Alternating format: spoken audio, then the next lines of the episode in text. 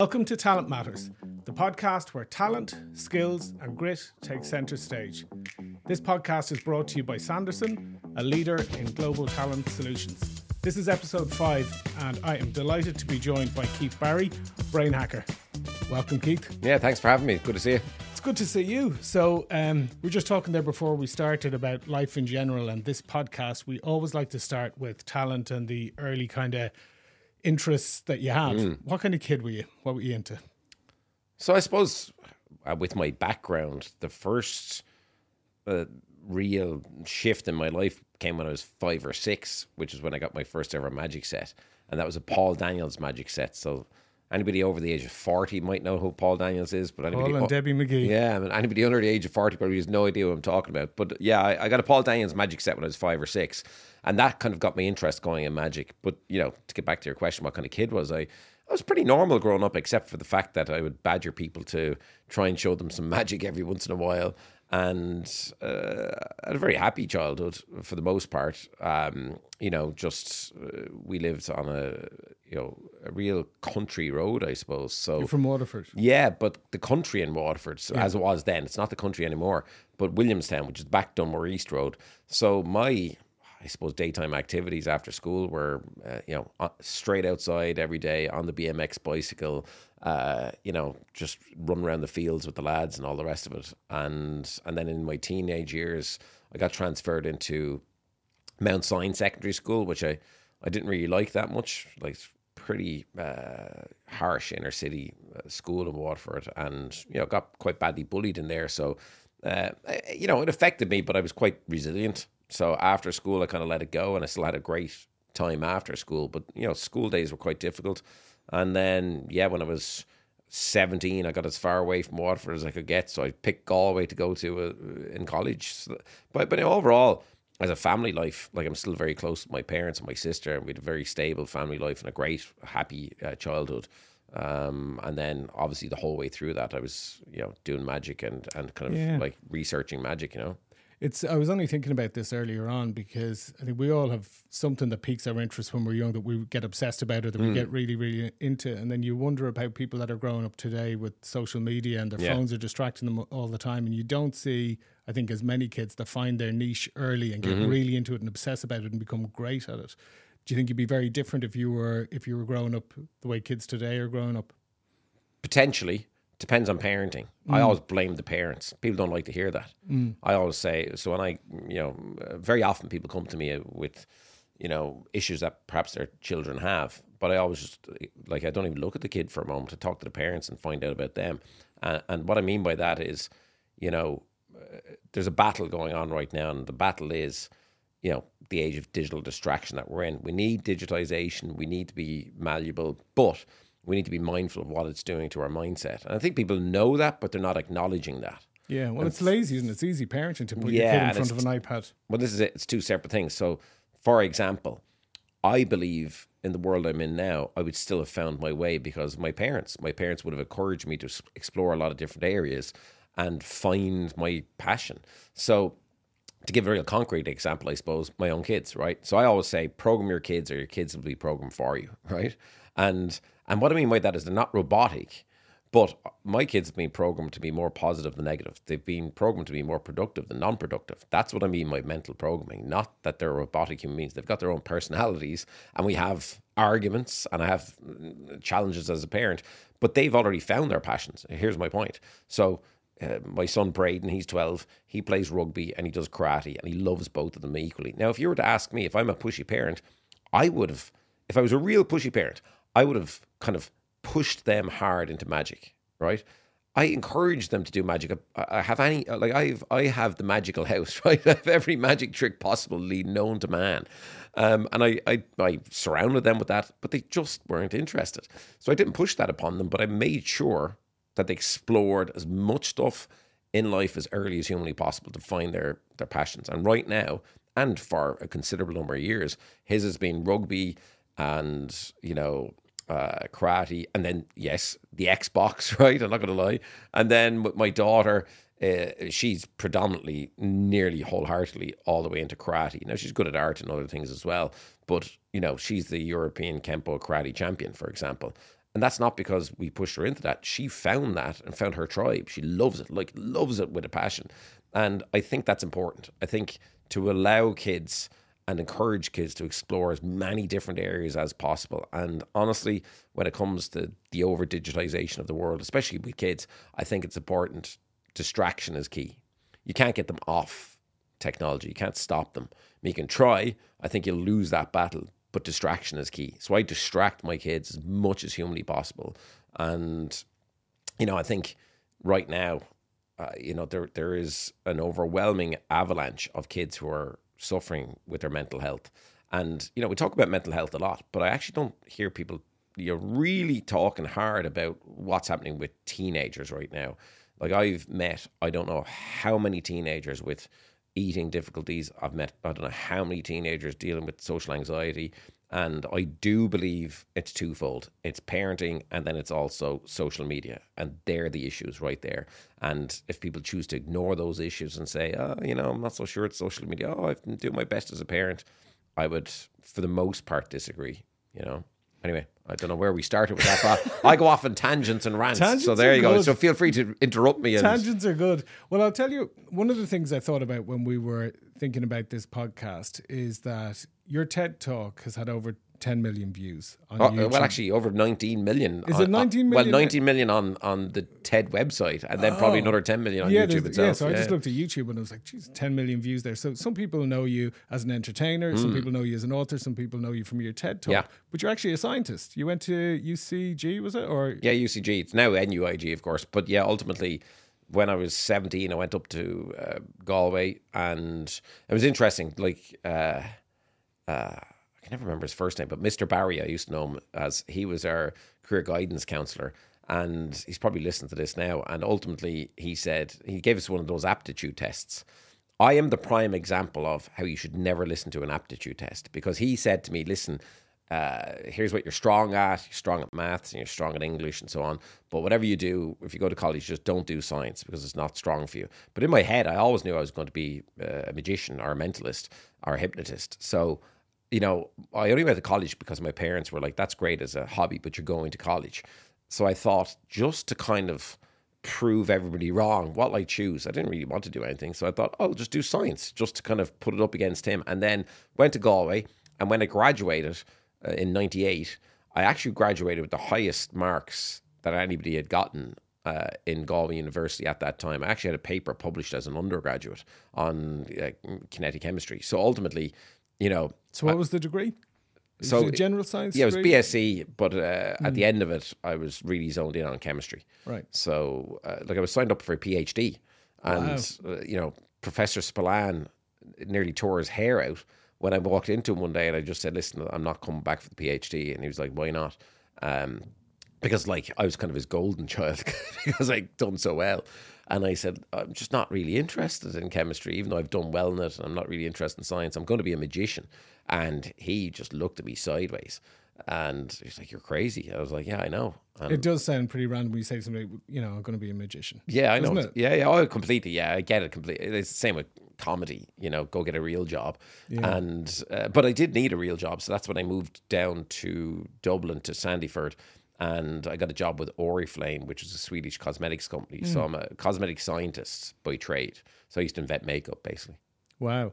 And then how did the the passion and the hobby of of magic transition into something that could be more than like a part-time gig or more than Yeah, so I always in my head, I don't think I heard it anywhere. In my head, I always thought, always ensure that when you decide to go full time, the reason for doing that is that your hobby has kind of monetized money wise has outweighed your career. So I thought to myself, just be as busy as possible. You know, and at that time I was doing everything right. I was doing you, you name it, kids parties. I was doing weddings. I was here in Dublin, so I was doing like the kitchen nightclub at the time on Friday nights. I remember I remember the kitchen nightclub, the the stroll around magic stuff. yeah, yeah. So that was me. Vaguely. Yeah, so that was a lot me, of people right? who went to the kitchen don't remember much, but yeah, yeah. They might remember the fellow who did the magic trick where the card stuck on the ceiling. Well, that was me, right? Wow. And that's a long time ago now. yeah, and then the likes of Bill Cullen, uh, you know, he was very good to me and he hired me for some corporate events and then I ping ponged. And eventually, at one stage, anyway,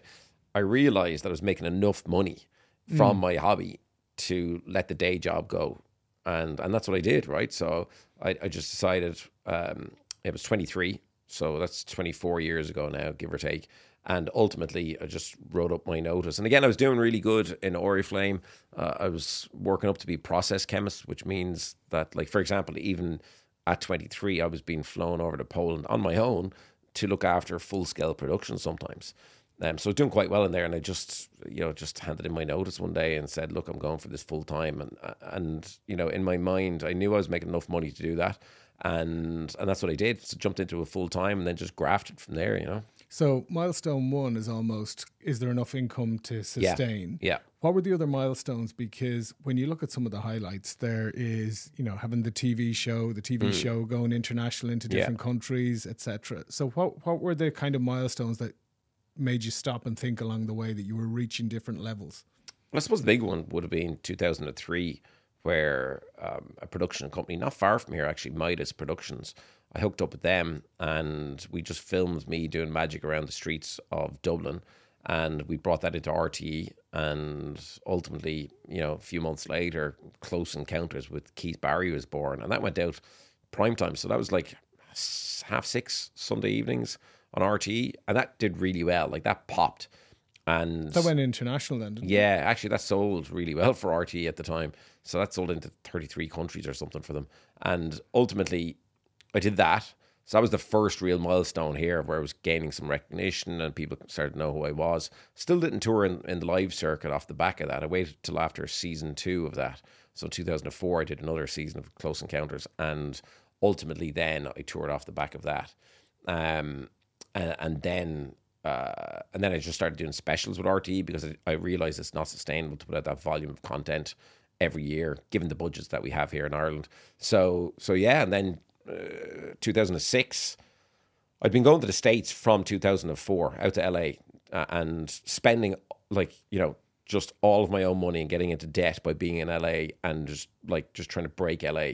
So for me, breaking LA was going to nightclubs every single night, not drinking, going in there, doing magic, bypassing cues. Like I laugh. I was listening yesterday to a radio show, but there's you know some kid out there who's like kind of gay crashing the BAFTAs and the Oscars and all that. I mean, that's what I was doing in LA all those years ago. I was just gay crashing everything, but I got known. So I was doing uh, like I would gay crash into a nightclub and I'd be doing magic for you know, it could be anybody, Justin Timberlake or Nicole Scherzinger, all these different celebrities. And ultimately, there was one night after two years of doing this and getting nowhere. So I was out there just getting into debt. But after two years of doing that, I was doing magic for Paul Rosenberg, uh, Eminem, who was Eminem's manager, um, uh, Eve, who's a rap artist, uh, one of the Osbournes, Kelly Osbourne, and Paris Hilton. So I was doing magic for them, and they were screaming, kind of running around the nightclub at the reactions to what I was doing. And then ultimately, there was an MTV executive in the corner of the room, and she came over and said, "Do you want your own MTV show?" And I said, "Yes," you know, straight away. And this is in the middle of a nightclub, probably I don't know, one a.m. at night. And uh, and she said, "Okay." And my manager at the time, he was there, and he went over, and right there and then they did a handshake deal. And the next week, I was down in Cancun in Mexico for my MTV special, which was Keith Barry Brainwashed. Um, and then uh, over the years, then I did more and more television out there as well. So the, the, the real milestones would have been, you know, 2003, 2006 was my CBS special, Keith Barry Extraordinary. So that's huge because that's the biggest network in America. And and then after that, I suppose the next big milestone would have been headlining in Planet Hollywood in Las Vegas. You know, Wow, wow. And then I suppose there's some uh, some other milestones in terms of some of the people that you interacted with. I remember that. What was the blindfold? The blindfold Yes, the drive. thing blindfold drive. I originally did it here. Actually, I did that. I think it was the first season of Close Encounters with Keith Barry. I, I, uh, I basically hijacked um, Kathryn Thomas, and I drove a car blindfolded, like at speed, around the Wicklow Mountains with her screaming her head off because she had no idea what was going to happen. And then in 2006, for my CBS show in the States, which I suppose just got a lot more traction, I did it again with Nicole Scherzinger from the Pussycat Dolls. And the Pussycat Dolls were huge at the time. I also did it with the rap star Eve, and she's huge out in the States as well. Uh, but ultimately, they were the ones that really kind of popped um, from the drive perspective. And uh, you know those ones are still up on YouTube, up on my YouTube channel. You can look at them there. And that's very much the entertainment side of Mm. things. But then there's the, I suppose, the deeper side around mindset and performance. Yeah. Mm. And I know you've worked with high performance athletes, you've worked with on leadership. So maybe tell us a little bit about your kind of philosophy on on mindset. Well, I think so. It's interesting, right? I've got this brand uh, that ultimately now to encompass everything that I do is brain hacker because fifty percent of what I do is hacking brains purely for fun. I make no excuses for that. Sometimes people get confused by, by my brand because they're so familiar with me off the television, right? But they may not know that 50% of my work for a considerable number of years has been as a brain hacker helping people alter their mindset. So, you know, just so people understand, when I was 14 is when I started with my journey, if you like, into hypnotism.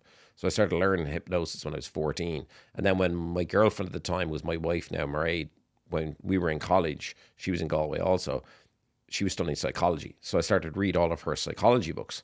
So then I started to learn about neurolinguistic programming.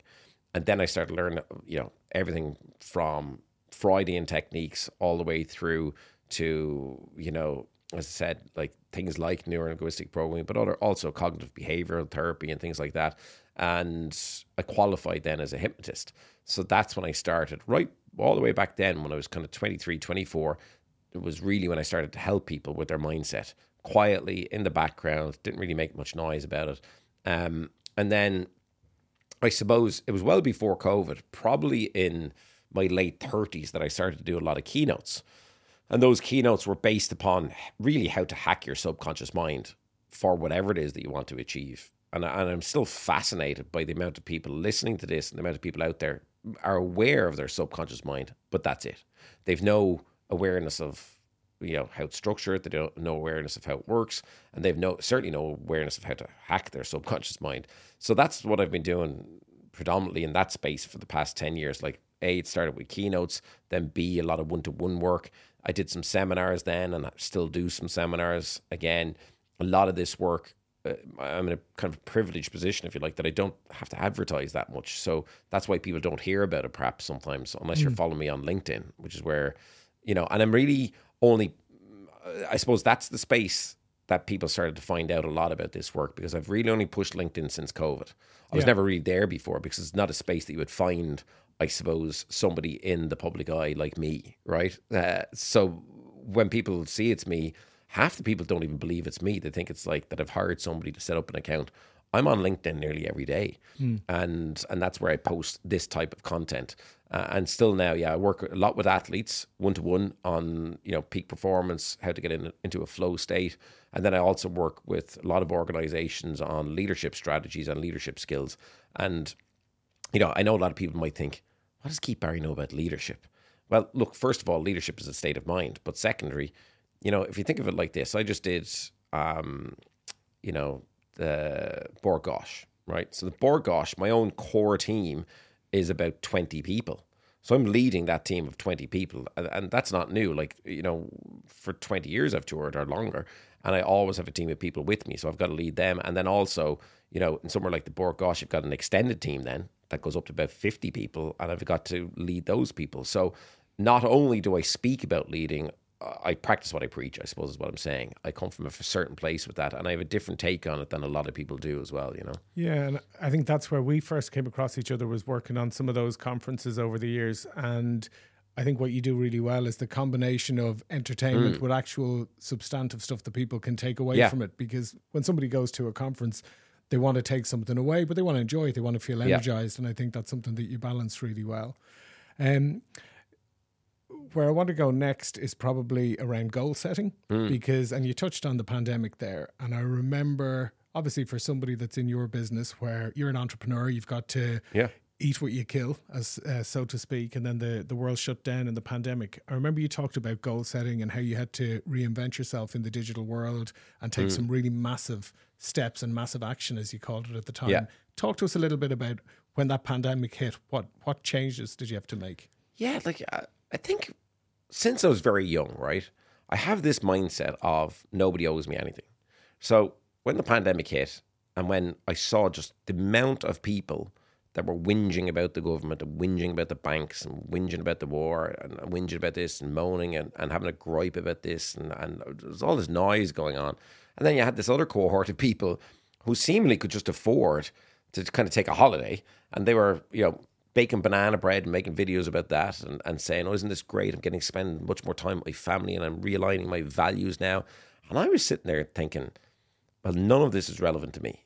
And what I mean by that is I truly believe like the sun goes up, goes down. We all sit in the toilet the same way in, in the mornings. We all brush our teeth the same way in the mornings, right? So in my head, I was looking at these so-called influencers who were putting out this content, and I realize, and I know some of these people, right? And I know behind the scenes, it's a disaster zone, right? Like they're not happy, and you know, taking that time off didn't make them happy. Uh, uh and I always have like in my mind it's aligned in my head all the time because I've done work on this on myself. You know, what I don't want. I, so I'll start with this. I always say, define what you don't want to be before you know where you're going. So very often people goal set. Back to you, you know mm-hmm. what you're talking about. So set goals. You know, great. But actually, before you set goals, define who you don't want to be. And I've said that to a lot of people, and, and they and I'm and I've yet to find somebody who said to me, "Wow, I've done that." I I haven't found anybody who's done it before until I get them to do it. And then it's a really interesting strategy. So for me, who I don't want to be is two words. Sorry, oh, I suppose three words. An absent father. I know too many people who, you know, do the 5 a.m. grind, then they grind it out till the end of the day. They see their family for 20 minutes and then that's it. And they, no, they have no true deep relationship with their family or with their kids. So I don't want to be an absent father. And we were speaking off air. You know, I'm on and off planes a lot at the moment, but I'm very mindful of turned to my wife the other day. Don't take any more work. I don't want any more work. I have enough work coming in. Let's put family time in. Let's put holiday time in. So for me, um, yeah, when the pandemic hit, when everybody else was bouncing up and down on their mini trampolines and uh, watching Joe Wicks, like I got to work, right? I didn't need more time with the family because I always have that in check. So for me, it was going back to my formula. I have a very simple formula. I follow it all the time, which is SW plus MA times SATT equals GS. Go back to the formula every time something happens. Uh, and it's a simple formula. I could talk to you about the parasympathetic, the sympathetic nervous system, the limbic system.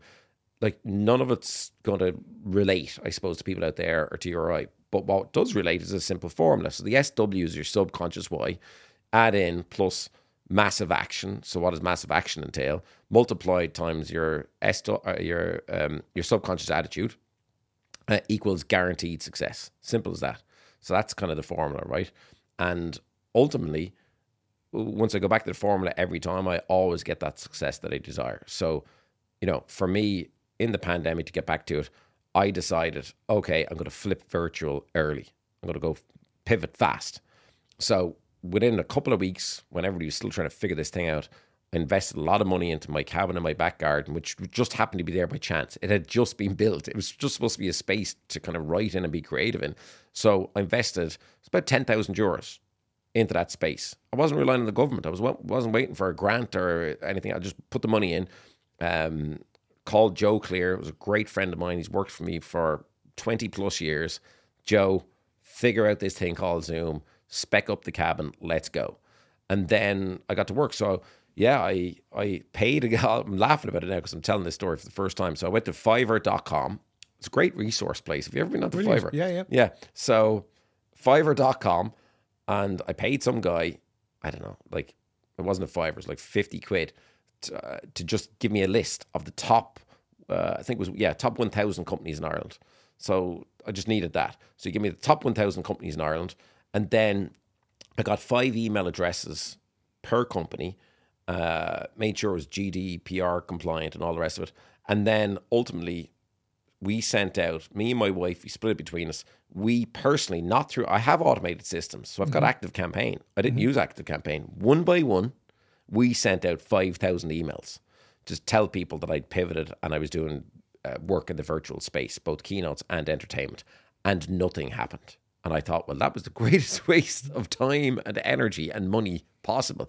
I was like, well, that's just terrible, wasn't it? And then I got one gig towards the end of that summer. I don't know, I got a gig and kind of hacked my way through that. And then the avalanche happened. I just got every gig that was going. So like, and not just Ireland. And they so- were brilliant because I remember we did we did our talent con that year Mm. Yeah. with Geraldine King and Geraldine and myself and Alison Common. We did I think it was a six hour a six hour live stream from from Croke Mm. Yeah. Park and you seamlessly patched in and it was it was fantastic. Yeah, and you know, it, it was just great to be able to work through that period of time. Like at the end of it, I think myself and Joe were the two people that could actually genuinely say we had cabin fever by the end of it because we'd been locked in the cabin for a couple of years. But look, it was great for business. And for me, that's just the kind of mind that I have. Like I suppose, you know, I you know, years ago, like when I was starting out, right? I lived in a, a tiny flat in Northumberland Row, and it was like, like it, was terrible. It was the size of this little area that we're in here, and uh, you know, and I could have whinged and moaned that the bank weren't giving me money for a mortgage. I'm not. I'm just not built like that. I don't really uh, know why, except I do a lot of work on my own mental programming, and so so yeah, I'd, like I didn't mm, give a smidgen of thought into, you know, I I need somebody else's help. I just pivoted, went online, and went for it. And and then if that failed, I think I just would have figured out another way. Do you know what I mean? Um, and then yeah, so that kept us busy the whole way through kind of that COVID period, and we still do virtual shows now. Like I did one Still last go week. back to the cabin. yeah, rarely. It's Yeah. kind of a novelty now. I, I You know? haven't. I spent a lot of the pandemic sitting in a very small office up in the attic, and I did the same thing. We put in some lighting, some Mm. Yeah. cameras, and a, a boom mic. And I, I, I get, I can't go into that room anymore. now. Really? it's full of dust. Yeah, I'm very happy to be back in the in the real world. Oh yeah, so am I. I mean, it's busy now. So like, I, as I mentioned earlier, like I'm on and off flights pretty much every week now, and uh, and I do enjoy like the excitement and the adventure of just being out and about, meeting new people and seeing new places and, and traveling again. You know. Yeah, I loved what you said earlier about uh, not being an absent father, and I would completely agree with that because I've three kids and, and three step kids, so we're we're very family focused. Yeah. Um, kind of brings me to obviously there's an int- an intensity about your personality in terms of you're very driven, you're entrepreneurial, you're ambitious. When it comes to unwinding and relaxing, how do you switch off? Oh, I'm brilliant at that. Are you? yeah, yeah, yeah. So I just came from Southside Angling where I bought myself a brand new pair of waders. So I'm preparing now for the salmon season ahead, uh, but not just the salmon season. Like I am into any kind of fishing, anytime, anywhere. So fishing is my uh, unwind, if you like. So you know, I chose fishing over golf. It- It's I just don't have time for both. So for me, And fish- do you go alone? Do you go with a friend? What's so mo- both. So I'm very happy to go on my own, mm-hmm. and very happy sometimes to meet up, mm, generally just with one fishing mate. Mm. And you could find me in a river, you know, for example, down the Blackwater.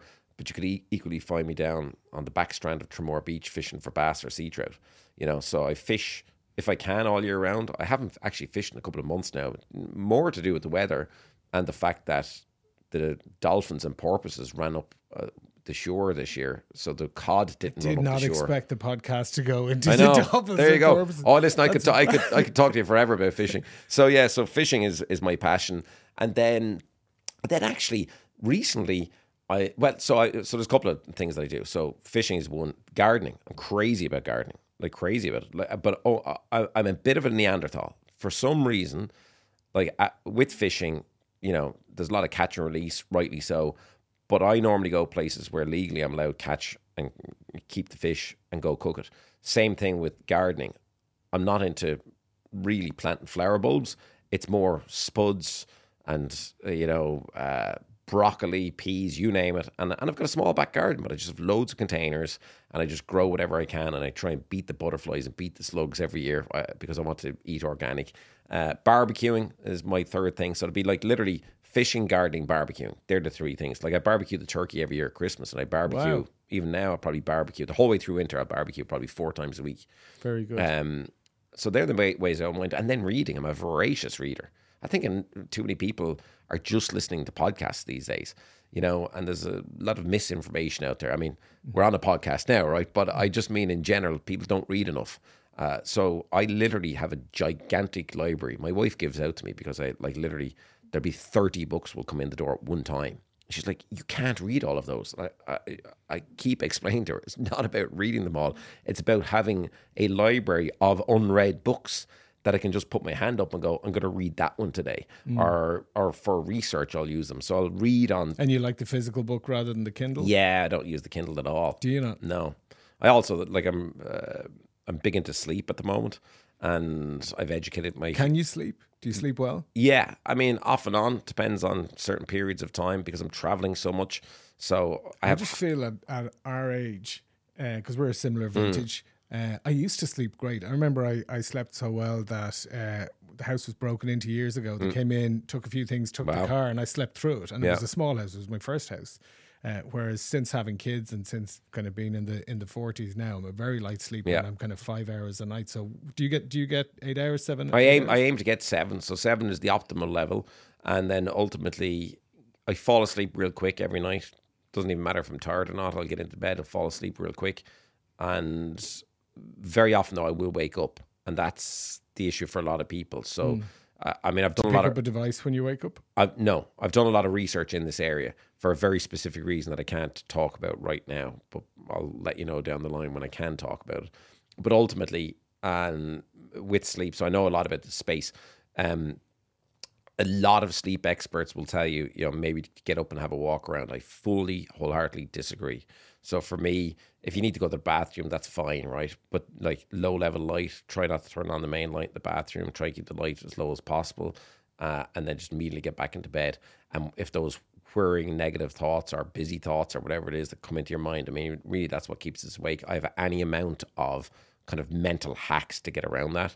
So one being just a, a relaxation visualization that I do, uh, and that will get me back to sleep. But I uh, I don't bother with a Whoop uh, device. I don't bother. I have an Apple Watch. I don't wear it going to bed. I think it's just bad to be measuring that all of the time. I think it's good to measure for a short period of time so you know what to do. But once you know what to do, then get rid of the Whoop or get rid of the Apple Watch because I think you can overanalyze and overmeasure. You know yourself if you've gotten optimum levels of sleep, and you know that if you're wearing those devices, you know half life of coffee is somewhere between six and nine hours, depending on on our metabolism. So ultimately, you know, if you want to measure that, measure it. But ultimately, you know, don't eat three hours before bedtime.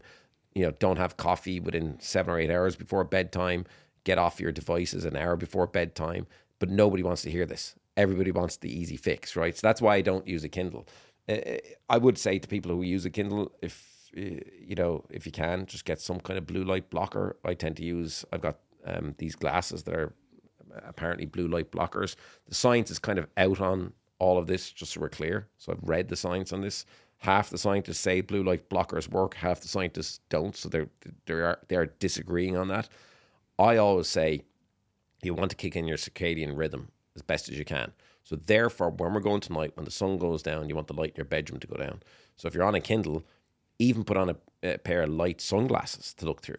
So you're just bringing down that level of light into your eyes. So it doesn't even matter if it's blue light blockers. I just think it's smart to bring down the level of light into your eyes. Um, and I do think reading just an old fashioned book helps tire out your eyes and your mind quicker than a Kindle would, you know? The other thing that that some people are jumping on the bandwagon with that I've I've seen on your social media is the ice baths. Oh, yeah. Talk to us about what you get from that or what what you feel the the value is. So it's interesting. I'll be very open here about the ice baths, right?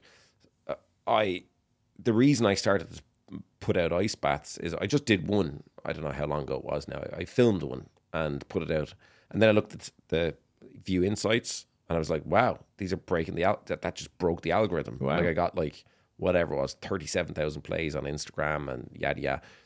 Uh, but here's the but. The reason that is is because right now it's a fad.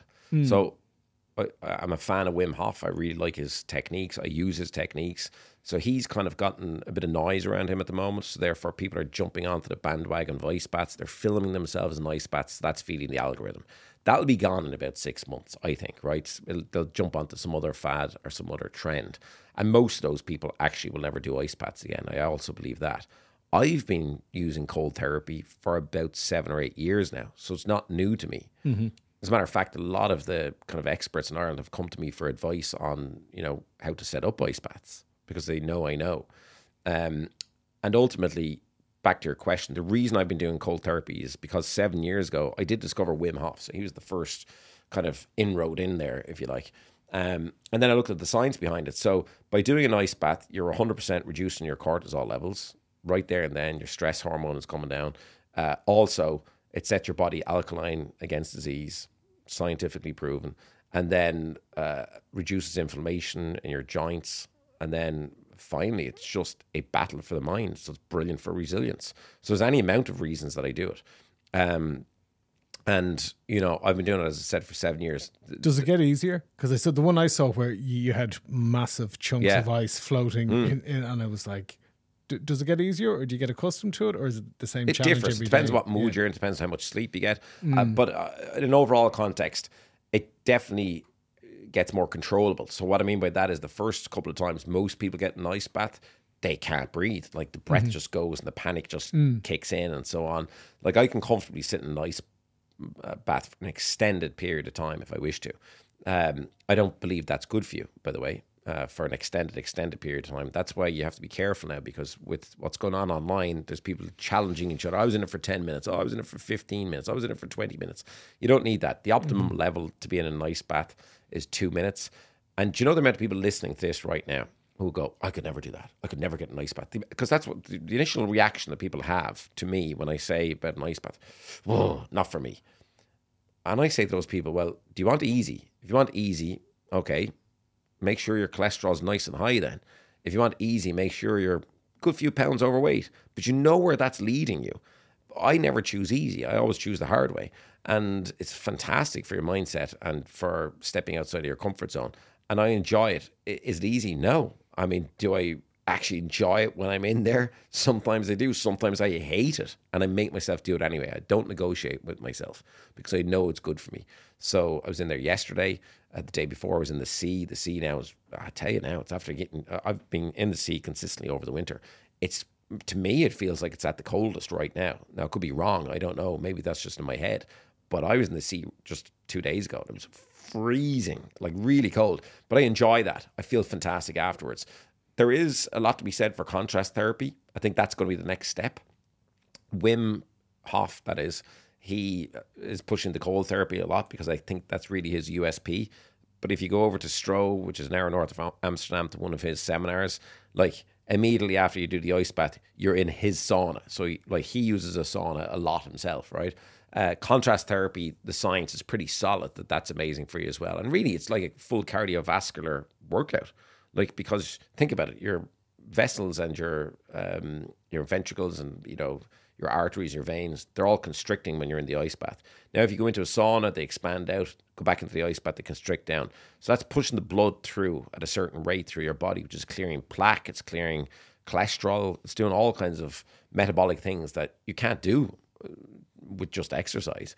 Um, so the next stage for me, even, is I'm probably going to get a sauna in the, in the back garden as well as the ice bath. You know. Very good. I'm I'm toying with the idea. I haven't quite got there yet. I, I can handle the sea swims in the summer, which is still pretty cold. But uh, Yeah, I mean, the water temperature here goes up to, uh, I guess, I don't know, it's definitely double digits anyway, probably 13, 14 degrees. The sea temperature here, I don't know, it's probably six degrees or something like that at the moment. Uh, I get my ice bath down to one degree. Anybody out there is kind of interested in this, though. I mean, it's quite simple. You just have your hot shower today or tomorrow, whenever it is, and then at the very end, turn it on now as cold as possible, not halfway, right? It has to be as cold as humanly possible. And wait till it gets cold. And then just in your head go one 1,000, two 1,000, and get to 10. Just 10 seconds. Then the next day, add on an extra five seconds, count to 15, then count to 20. And two minutes is the optimum level for health. You don't need to go longer than two minutes. You get the benefits at two minutes. So once you get to two minutes, that's what you want to do consistently every day is two minutes.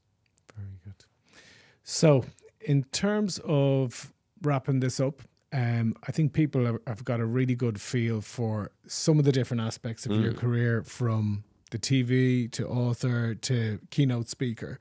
Um, people that want to get in touch, where can they follow you on social media or connect on LinkedIn? What what are the best ways for Yeah, people so I suppose want to? people listening to this is probably LinkedIn. So it's just Keith Barry on LinkedIn. Again, you know, ninety five percent of the time, it's actually me on LinkedIn. The other five percent of the time, it's you know one of my team. But like generally speaking, if somebody really wants to have a meeting with me about an event or something like that, LinkedIn is the best place.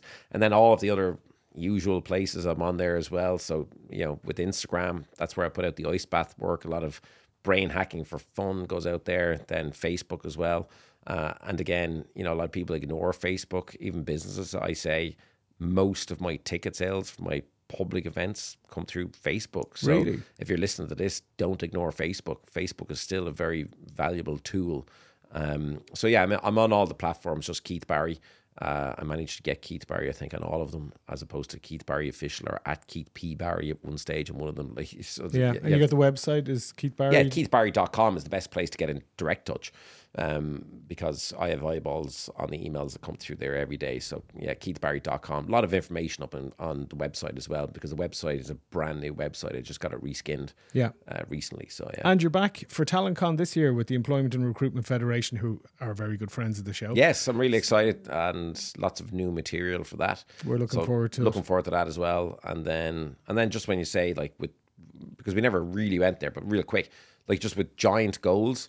Like I've just set myself another giant goal. I'm probably going to get into trouble for saying this now, but um, I'm, I'm doing seven more live events this year in Ireland, like public events, just for fun. And then I'm not doing any next year because in 2026 I'm going to do the 3Arena. So I've set that as my big goal Wow. for 2026.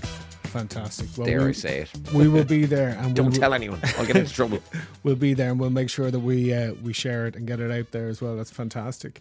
I want to say thank you so much for coming in and doing this. I Thanks really having me. appreciate it. Looking forward to seeing you at TalentCon. And uh, if you enjoyed the podcast, please follow us uh, on YouTube. So it's at Talent Matters underscore podcast.